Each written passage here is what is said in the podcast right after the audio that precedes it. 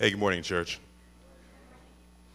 This morning's reading comes from the book of Revelation, chapter 21, verses 1 through 8. It can be found on page 1041 of the Black Bibles in your pews. Then I saw a new heaven and a new earth, for the first heaven and the first earth had passed away, and the sea was no more. And I saw the holy city, New Jerusalem, coming down out of heaven from God, prepared as a bride adorned for her husband. And I heard a loud voice from the throne saying, Behold, the dwelling place of God is with man. He will dwell with them, and they will be his people, and God himself will be with them as their God. He will wipe away every tear from their eyes, and death shall be no more. Neither shall there be mourning, nor crying, nor pain any more, for the former things have passed away. And he who was seated on the throne said, Behold, I am making all things new. Also, he said, Write this down, for these words are trustworthy and true. And he said to me, It is done. I am the Alpha and the Omega, the beginning and the end. To the thirsty I will give from the spring of the water of life without payment. The one who conquers will have this heritage, and I will be his God, and he will be my son. But as for the cowardly, the faithless, the detestable, as for murderers, the sexually immoral, sorcerers, idolaters, all, all, liars, their portion will be in the lake that burns with fire and sulfur, which is the second death. The word of the Lord.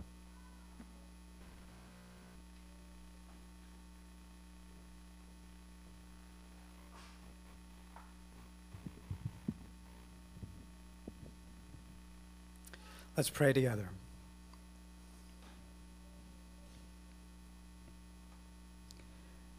Father, we ask you now to help us so that as we consider your word, your spirit might be at work. If your spirit is not present, this will be dead print on the page, but if your spirit is present, this will be living and active to us. We will hear from God. We pray that the Holy Spirit Himself would begin to cause our mind to imagine and wonder of the things that God has for us, the end that is to come, that the Spirit might whet our appetite today for a consideration of all things, the end of things, the, the story you have for us, and that our hearts might grow in gladness as we consider the great things in the world to come. Help us, Holy Spirit, and draw us to the Father in a new way.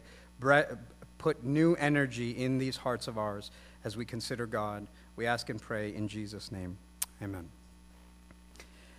Tonight is game five of the NBA Finals, and I have to tell you, I have not watched a single minute of the entire season, not a single moment of the regular season, but these finals have really drawn me in. They've sucked me in so that I've watched every single minute. And, and to be honest, I think I know why. It's because I'm a hater. I don't want LeBron James to win, and that's why I'm watching.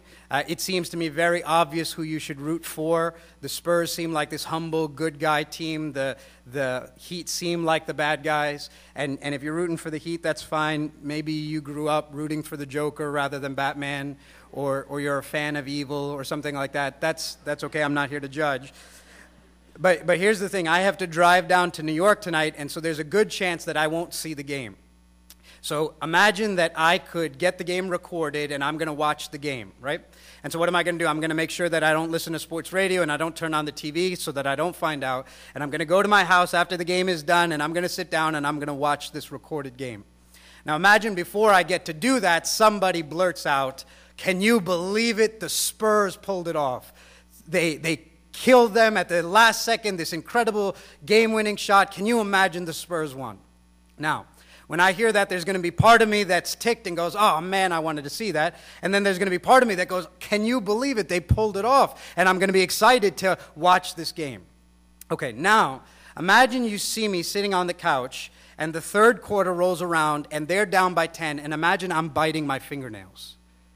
And imagine it's late into the third quarter, they're down by 15, and I'm pacing back and forth in the room. Imagine it's the fourth quarter, and now I'm throwing pillows at the TV, and there's four seconds left in the game, they're down by five, and I turn the TV off and I go, I can't watch this anymore. That would make no sense, right? you'd go, What are you doing? You know how this is going to turn out, you know the outcome. Right? And knowing the outcome is supposed to help me to endure through this, to hang in there, to watch it to the end. In fact, if I'm in my right mind, it's almost going to add to the excitement because I'm going to be thinking to myself, with four seconds left, how are they going to pull this off? Maybe they're going to shoot a three and get fouled and hit the foul shot and steal. I mean, the possibilities are endless because I know this thing is going to end a certain way, right? And that's going to only fuel the excitement of me while I'm actually going through it. And it's not just sports. If you read a great book or watch a movie, it's one thing the first time around. You're sort of sitting on the edge of your seat, you're not sure how it's going to turn out. But what about the second time? The second time, when you know how the story ends, when you know that the good guys win and the bad guys lose, when you know that the hero triumphs and the good guy gets the girl and they ride off into the sunset, when you know that the last line of the story reads, and they lived happily ever after, when you know that, then it helps you to be able to go through whatever dark chapters come before. No matter how bad it looks, no matter how dark the chapters are before, when you know the last line is going to be, and they lived happily ever after, you can hang in there. You can stick it out. You can keep reading. You can keep going because you know the outcome. Well, the obvious connection is this that's what God does for us in the last book of the Bible. He gives us the last book of the Bible to tell us how the story is going to end. He gives us a glimpse into the outcome so that knowing how the story is going to end, it'll help us to hang in there, to endure, to not quit, to not walk away, to not give up, but to persevere because we know how this is going to end. So, the last book of the Bible is this book called the Revelation. And what it is, is God giving a revelation to one of Jesus' disciples, an apostle named John.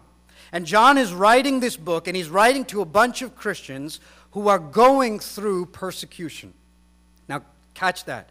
They're going through an incredible trial for their faith. They're literally suffering for their faith. They're literally being imprisoned and executed and tortured and killed for their faith. And here's what's happening in the first century, what history tells us is that many Christians were hanging in, enduring, even going through martyrdom, they were sticking with Jesus. But there were a great many who bailed. That when persecution came, they walked away. They had been associated with Jesus and the church, but when the heat came, they walked away. They saved their skin and lost their soul. And it's to them and for their encouragement that John writes the book of Revelation to tell them listen, hang in there. Don't quit. Don't give up. No matter how dark the chapters look right now, God has given us a glimpse of how the story is going to end. And that's what Revelation is. Revelation is God saying, John, write this down. Let my people know that I'm going to win, that I'm going to pull this thing off that at the end you really will read, and they lived happily ever after. And because that's the case, John, tell them to hang in there, to stick it out, to endure, and to persevere.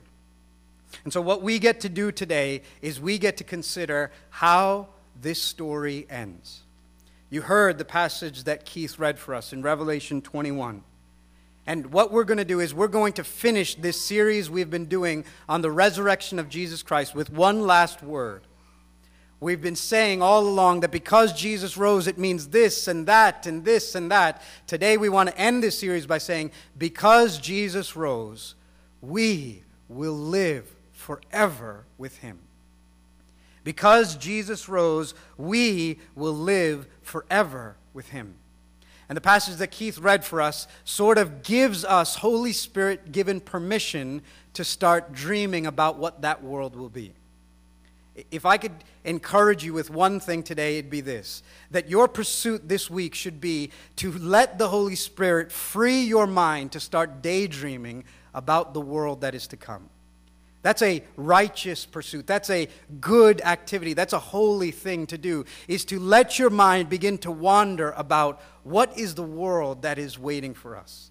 What is the age that is to come? What is this place that God has ready for us? To sort of whet your appetite for that, I want to read you a brief reflection by this pastor named Ray Ortlund to just sort of get your minds churning a bit as we think through John's picture for us in Revelation 21. Hear this reflection. Imagine a world flooded with overwhelmingly powerful happiness a world with no painful memories for you. A world where you can drive through any part of town and you feel no negative associations with anything at all. Nothing is there to kidnap your moment and take you back into sorrow. It is a world where every new experience, every moment, only increases your joy.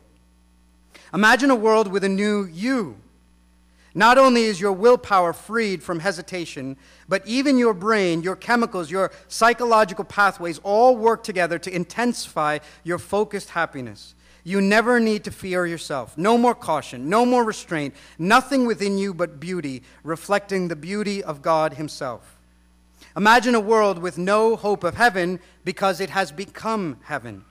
All hopes are realized. All the waiting is over. No more distance, no more absence, no more discipline. Nothing but the happiness of your Father pouring over you in full measure. You are experiencing the fulfillment, the full fulfillment of all the promises of the Bible. The only expectation left is that His presence will keep getting better exponentially with intensity forever. Imagine a world populated by a vast number of human beings of every race, every language, every culture the various forms of dress and humor and music and art and play and thought, all represented in the people around you, every person fascinating, every person radiant, every person your new best friend. That, for starters, is the world where Jesus will reign. Imagine. Right? And I think what, what this text, what Revelation 21, 1 through 7, is doing is giving you permission to start to imagine the world that God has for us. Imagine what that will be like. And John starts off by saying, Imagine a whole new world. Imagine a new world.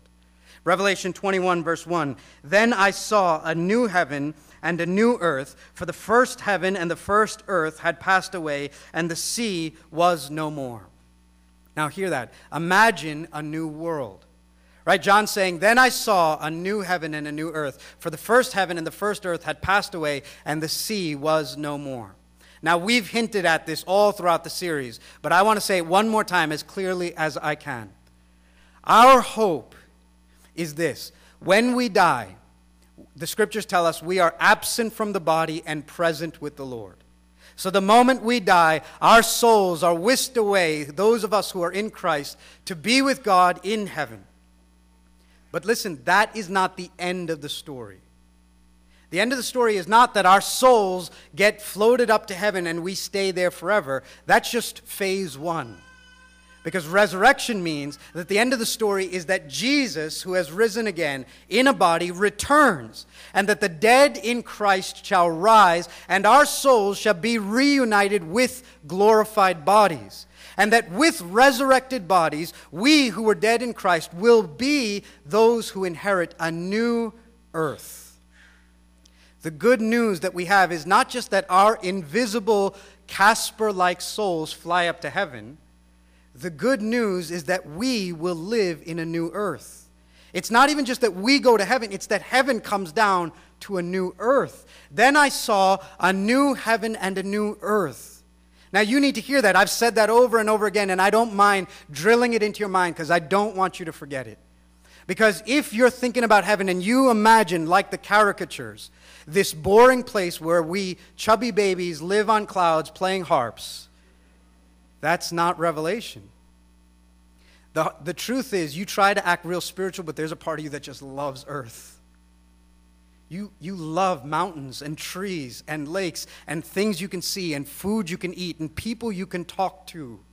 And it's real hard to get psyched up about a ghost like place, no matter how hard you try. And Revelation is saying, don't do that.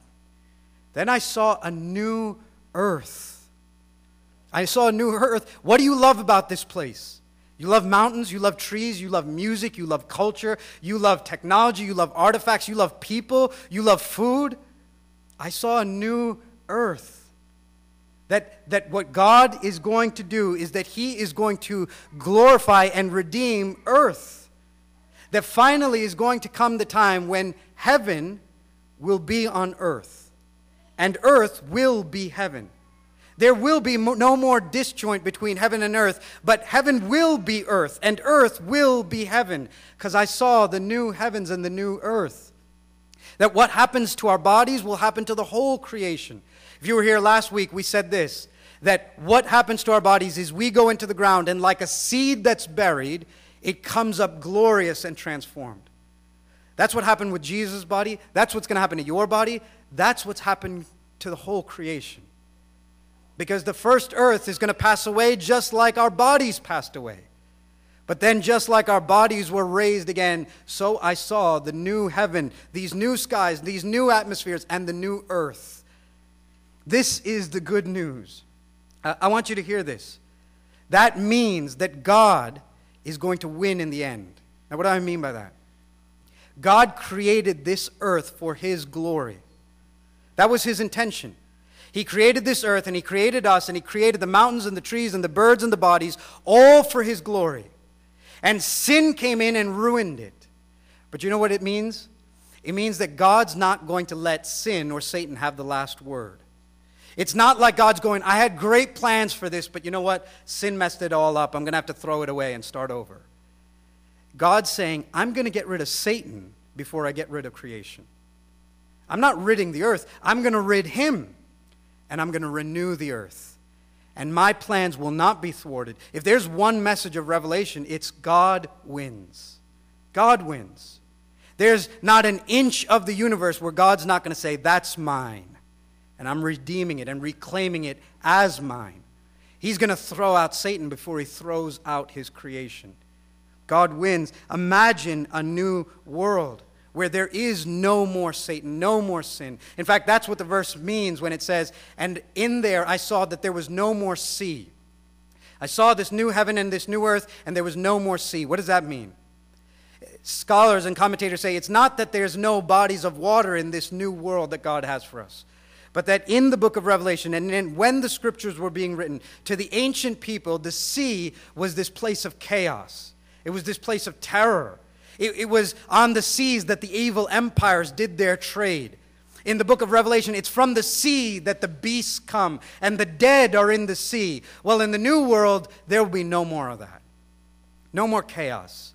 No more Satan. No more monsters or beasts. No more death. There will be no potential for evil there. It's as if you're being restored back to the Garden of Eden, where everything's right, except this time there's no serpent in the garden. There's no potential for evil. John says, Imagine a new world. And imagine a world where God is present. Look at verse 2 and 3. And I saw the holy city, New Jerusalem, coming down out of heaven from God, prepared as a bride adorned for her husband. And I heard a loud voice from the throne saying, Behold, the dwelling place of God is with man. He will dwell with them, and they will be his people, and God himself will be with them as their God. John saying, Imagine a new world, and imagine a world where God is present. You hear what he's saying? Imagine a world where the dwelling of God is with us here with man, where God will be our God and we will be his people. He's saying, I saw heavenly Jerusalem, this city in heaven, built by God, not by man, come down to the new earth. And God now dwells with man. See, John uses a lot of words, but basically, here's what he's saying. He's saying at the end of the story, the hero wins. At the end of the story, the good guy gets the girl. At the end of the story, the groom gets his bride. At the end of the story, God gets his people, and his people get God. John might as well have just written, and they lived happily ever after. Because that's what it is. It's, it's what the whole story has been waiting for all along.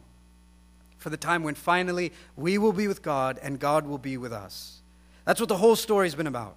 You see, when you open the Bible, and you read once upon a time, there was a great God, a king who made human beings in his own image and likeness and wanted to love them and dwell with them. And this God walked with man and woman in the garden. You think of that. What would it be like to take an afternoon stroll with God? That's the picture. Once upon a time, God was in the garden walking with his people. This after tea, after supper stroll with God in the cool of the day in the garden. And then the story goes, but a serpent came in and ruined their relationship. And now man turned from God and betrayed this God and forsook this God and went away from this God. And the rest of the story is this God running after and pursuing this man to, to once again redeem the day when they would be together. And you see shadows of it and glimpses of it as the story progresses. So, as this man and woman has lots of kids and they become a nation, and the people of Israel are living in the wilderness, what is God saying? God says, You're in the wilderness in tents, build me a tent because I want to dwell where you dwell. And there's this, this glimpse, this sort of shadow of God moves to town, God moves in.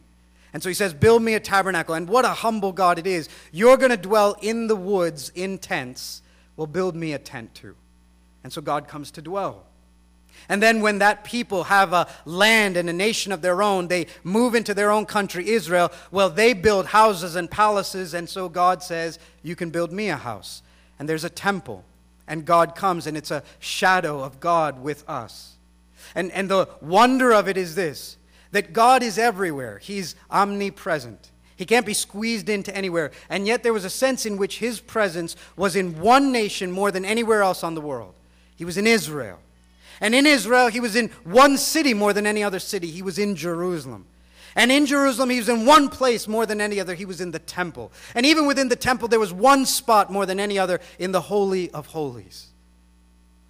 But I saw the new Jerusalem come down. That is, finally, the full presence of God will be with us. It's not going to be one spot and there's this curtain and one guy can once a year go in. It's this unmediated, forever access to God. We will be with God. The dwelling of God is now with man. I mean, imagine what that is. That means no more static in your prayer life, where you're really trying to press in and you've got 50 thoughts and you're trying to think about God. He's going to be right there. No more distance between God. No more, where are you, God? How do I make my way back to God? I've wandered so far. How do I get to Him? He'll be right there. What will it be like to see God? Next week, we start a series on the Sermon on the Mount. And Jesus, in that sermon, says this line Blessed are the pure in heart, for they shall see God. Blessed are the pure in heart, for they shall see God. And Revelation is saying that's what's coming. What will it be like when this Savior you've sung to and prayed to and fought off all unbelief and have persevered in, you'll finally see him? You'll take a stroll with him. You'll ask questions of him. You'll walk with him. You'll laugh with him in a real body that laughs in the new world. Imagine a world where God is present and John goes on to say, not only imagine a new world, and not only imagine a world where God is present, but imagine a world where sin is absent. Look at verse 4 and following. He will wipe away every tear from their eyes, and death shall be no more. Neither shall there be mourning, nor crying, nor pain any more, for the former things have passed away. And he was seated on the throne said, Behold, I am making all things know. And he also said, Write this down, for these words are trustworthy and true. Imagine a world that's new. Imagine a world where God is present. Imagine a world where sin is absent. Where the thing caused by sin, the tears that come with pain and heartache and loss and suffering, they're no more. Imagine that nothing that is caused by sin and the curse and the fall and the brokenness is gone. What will it be like? He says here there will be no more tears. Again, in that Sermon on the Mount that Jesus preached, pointing us to the kingdom, he said, Blessed are those who mourn, for they shall be comforted. Blessed are those who mourn. Are you sad in life? Hear me. Does pain fill your heart? Is life in this season hard? Are there struggles and sufferings and sickness and sadness? Is, is your heart on the brink of breaking at every moment? Well, Jesus is saying to you, Blessed are those who mourn, for they shall be comforted. And here's this He says, He will wipe away every tear from their eyes. Can you imagine that? God's not going to send an angel, He's not going to send a prophet, He's not going to send a messenger, He's not going to send a mediator or a delegate. He will wipe away the tears from the eyes of His people. He will take care of that Himself. He will be the one who will comfort those who mourn. And in that place, there will be no more death, and no more mourning, and no more crying, and no more pain. There will be no more sin. You think of that. Imagine a world where there is no sin outside of you. That means no more racism, no more inequality, no more differences between us, no more conflict among us, or misunderstandings, or strained relationships, or estranged people. There will be no misunderstandings between us, no sin outside of us, and there will be no sin within us. What will it be, dear friend, when there is no sin in you? When finally there won't be a disconnect between this is what I want to do, but this is what I keep doing or this is what I don't want to do, but this I keep doing. When finally there'll be no more disconnect, and what you want to do is what you will do, and what you will do will be the right thing to do. When finally there'll be no disconnect between what I desire and what's right, because what I desire will be what's right. I will do whatever I want to do, and whatever I want to do will be the right thing to do, because there will be no more sin. Pleasure won't be this weird word. I will have pleasure unending. You will have more pleasure than your body can contain. And it will be the right thing to do. You will pursue pleasure at every moment. And there will finally never be a disconnect between that which is right and that which is pleasurable. There will be no disconnect between what you ought to do and what you should do and do. What you do will be the right thing to do. There will be no sin in you. No more, I'm sorry, Father, for straying. No more, I'm sorry for hurting another. There will be no apologies left in heaven. There will be no death, no mourning, no grave sites, no cemeteries, no tombstones. There will be a complete absence of sin. All the old stuff is done. It's almost as if John can't positively tell you everything it's going to be, so he just at least says, Let me at least tell you what it's not going to be. It's not going to be death or sin or sadness or mourning. Let me just tell you what it's not going to be. It's not going to be like life here was. It's going to be new. Behold, I'm making all things new. Imagine a world, a new world, where God is present and sin is absent. And, and not only is sin absent, imagine a world where joy is ever increasing. I want you to catch that and don't miss that. Imagine a world where joy is ever increasing. A world where this moment was better than the last one, and the next moment will be better than this one. Now, hear that. Because I think when we think about the world to come, heaven, we sort of think of it as a static place. When, when that dawn of the new world comes, on that first bright morning, it's going to be amazing. And we almost think it's going to be unbelievable happiness and 10 minutes in, and 10,000 minutes in, and 10,000 years in, it's going to be just like that, like the first moment you arrived. It's sort of like this stagnant pool with no ripples. And yet, I want you to hear what if heaven is actually a place of increasing joy? Where 10 minutes in, you're happier than you were one minute in, and, and 10,000 minutes in, you're happier still, and 10,000 years in, you're happier still ever increasing joy. Now, why would I say that? I've always thought of heaven as this sort of static place, and yet, as I read some theologians, guys like Jonathan Edwards, they talk about heaven as this ever increasing, joyful place. Let me give you one reason why that might be so. When, when we talk about heaven, we talk about getting to know God. And that's what we'll do. We'll get to know Him more and more and more, better and better. We won't know all that we can know about God because God is infinite. We are finite. And so, what we're going to do is we're going to need all of eternity to know Him better and better, more and more, deeper and deeper. And we'll never exhaust Him because God is infinite. And you know that even in your human relationships. You who have been married, the person you were married to at the altar, you know them deeper five years in, and 15 years in, and 25 years in, in a way that you know them in a way you, you didn't even know them at the altar. If that is true with a finite other person, so that I could be married to a person and 50 years in be deeper in my knowledge, in my union, in my relationship with them, what will it be like to get to know the infinite God? And here's the thing as you get to know Him more, your soul is happier in Him and you have more joy. And as I get to know Him more, I love Him more, and I'm more joyful. And so the more of God I discover, the more happier my soul becomes, so that 10 billion years in, I'm happier than the moment I arrived. I mean, heaven, this new world, is the one place where tomorrow will always be better than today.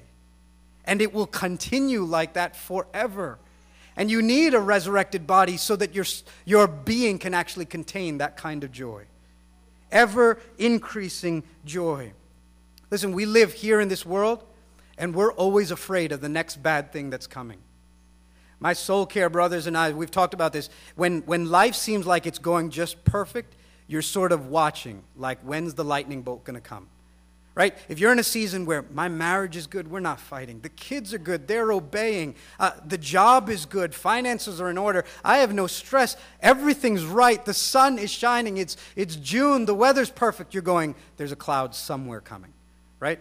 Something terrible is about to happen. What will it be like in a world where tomorrow is guaranteed to be better than today?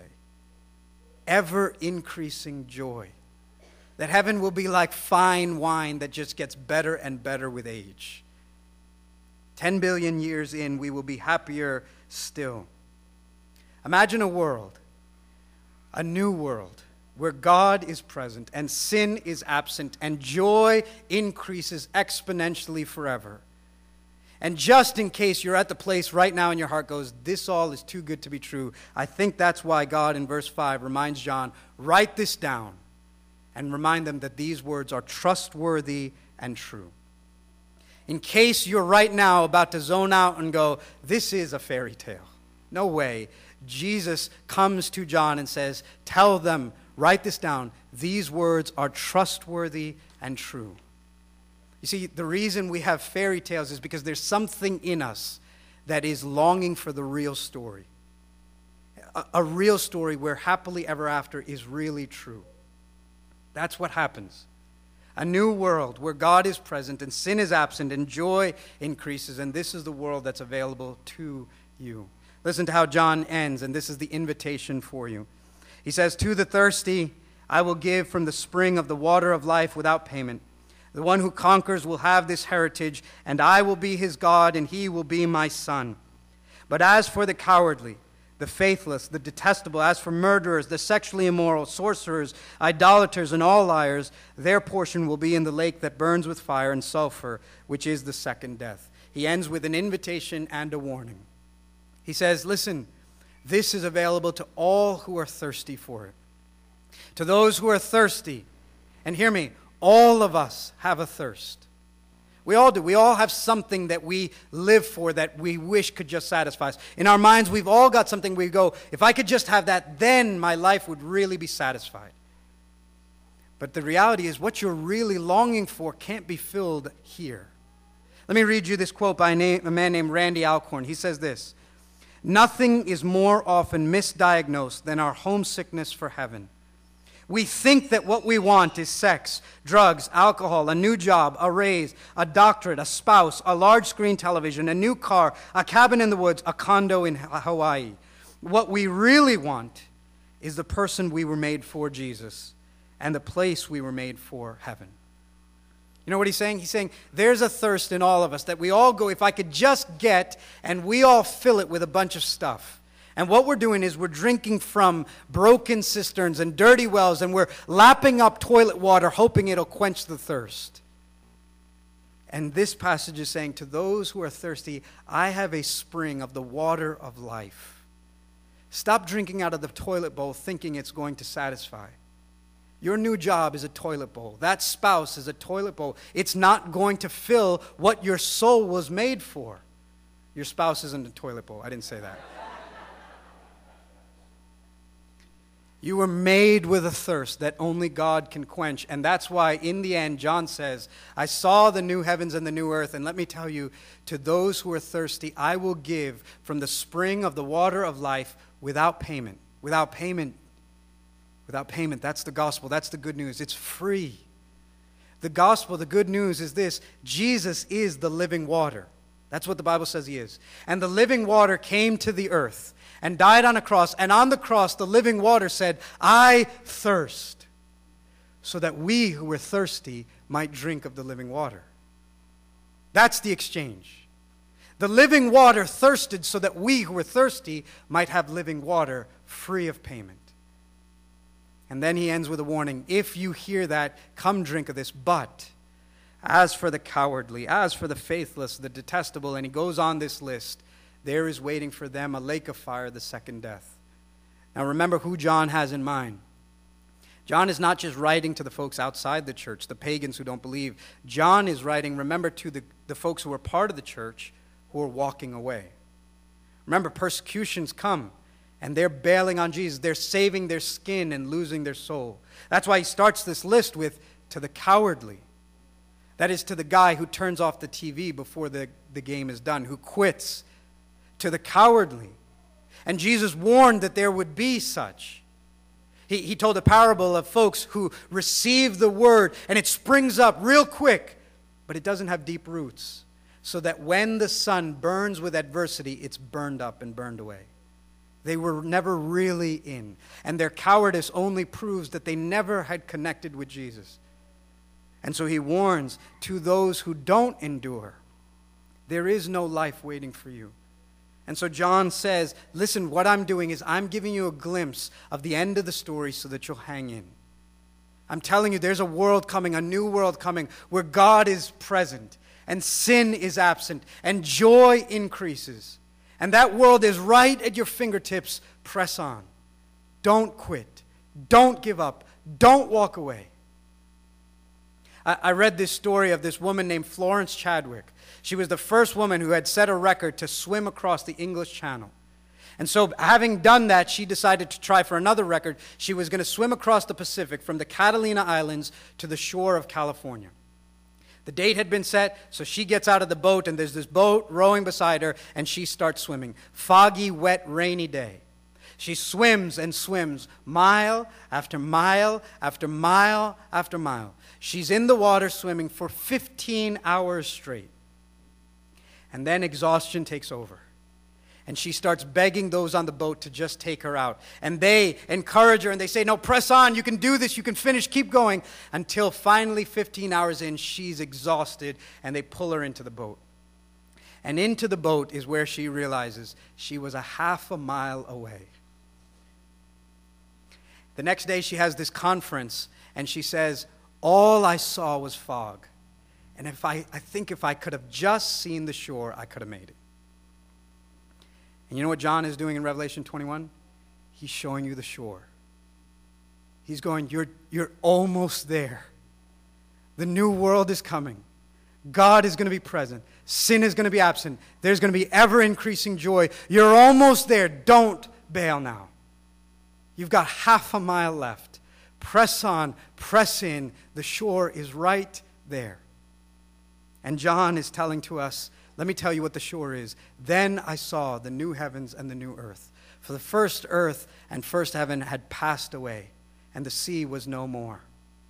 And then I saw heavenly Jerusalem come down from heaven, and behold, the dwelling of God was with man. They will be his people, and he will be their God. He will wipe away every tear from their eye, and there will be no more death, and no more mourning, and no more crying, and no more pain, for the old order of things has passed away. And he who is seated on the throne says, Behold, I am making all things new. Write this down. This is trustworthy and true. John says, That's the shore. It's right in your fingertips. Don't stop. Let me end by reading you this one last quote from a man named C.S. Lewis. He writes this series of children's books called The Chronicles of Narnia.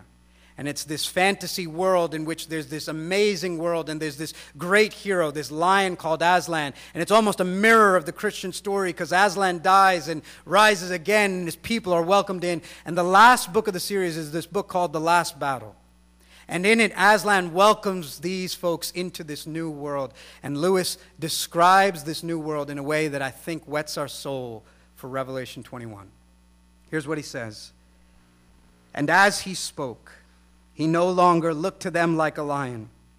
But the things that began to happen after that were so great and beautiful that I cannot write them. And for us, this is the end of all the stories, and we can most truly say that they all lived happily ever after. But for them, it was only the beginning of the real story. All their life in this world and all their adventures in Narnia had only been the cover and the title page. Now, at last, they were beginning chapter one of the great story, which no one on earth has read, which goes on forever, in which every chapter is better than the one before. Let's pray.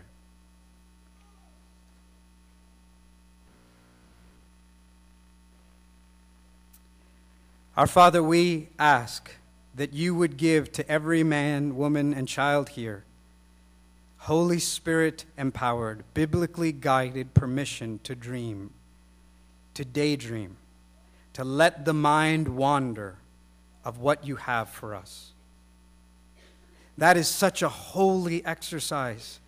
And I pray that you would both excite and free these saints to that exercise. To let the mind begin to wander and wonder what it will be like for God to be present what will this world look like when you make it new? What will food taste like? What will music sound like? What will relationships be like? What will laughter feel like?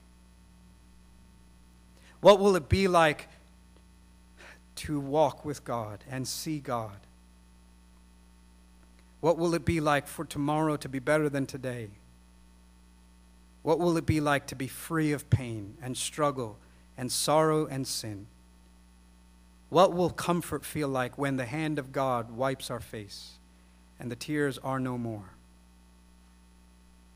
Help us to imagine the world that is to come. We ask this in Jesus' name. Amen.